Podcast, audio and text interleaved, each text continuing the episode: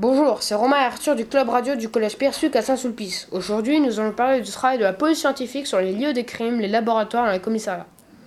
J'espère que ça vous plaira. Quand on trouve un cadavre, seuls les tics sont autorisés à pénétrer sur la scène de crime pour ne pas polluer la scène. Qu'est-ce qu'un tic? Le mot TIC est tout simplement l'abréviation du mot technicien en identification criminelle de la gendarmerie.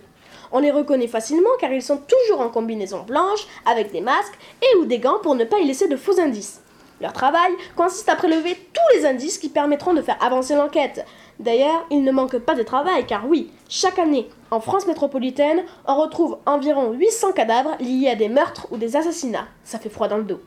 Comment faire pour déterminer si la victime est un homme ou une femme? Pour déterminer le sexe d'un individu à partir de ses ossements, on peut commencer par observer son crâne. Le front d'une femme, par exemple, est généralement bombé, alors qu'il est plus fuyant chez l'homme.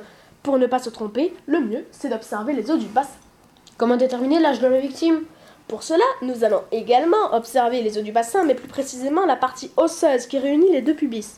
À l'origine, cet os n'est pas lisse, il forme des crêtes et des sillons. Un relief qui va s'estomper avec l'âge.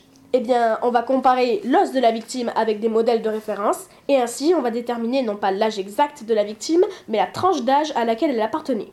Si maintenant on veut connaître la taille de la victime, eh bien on va mesurer l'os le plus long du corps humain, autrement dit le fémur. En fonction du sexe ou de l'âge, on détermine les épaisseurs de peau posées sur le crâne de la victime. Nous pouvons pêcher des larves de mouches qui vont être très utiles pour savoir quand la victime est décédée. Car sur un cadavre en décomposition, on va rechercher les insectes nécrophages. Ce sont des insectes qui se nourrissent de matière organique animale, de cadavres si vous préférez. Ces insectes, on les prélève sur les corps de la victime, mais également dans la terre qui est autour, car les insectes enterrés ont aussi participé au festin. En fait, tous les insectes ne se ruent pas en même temps sur le cadavre. Non. Ils les colonisent les uns après les autres et toujours dans le même ordre. D'abord les mouches, puis les papillons, et enfin les coléoptères. Mieux, les espèces de mouches n'arrivent pas toutes en même temps. Quand on essaye d'effacer de sang à l'aide d'une serpillière, par exemple, on n'arrive pas totalement à effacer cette trace. Pour en avoir le cœur net, la police scientifique pulvérise partout sur le sol un produit à base de luminol. C'est un produit qui permet de révéler les traces de sang même si elles ont été lavées.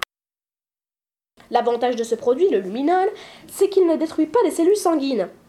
Très intéressant, car avec les cellules sanguines, on peut récupérer l'ADN, et avec l'ADN, on peut savoir à qui appartient le sang. Un criminel ne peut aller et venir d'un endroit sans apporter ou déposer des traces de son passage. Si l'agresseur s'est blessé pendant la bagarre et qu'il laisse des traces de sang, on peut le retrouver avec la FNEG, le fichier national des empreintes génétiques, qui est une base de données commune à la police et à la gendarmerie. Il a été créé en 1998 pour recenser les délinquants sexuels, mais aujourd'hui il s'est élargi aux auteurs des crimes et des délits. Voilà, c'est la fin de cette chronique sur le travail de la police scientifique.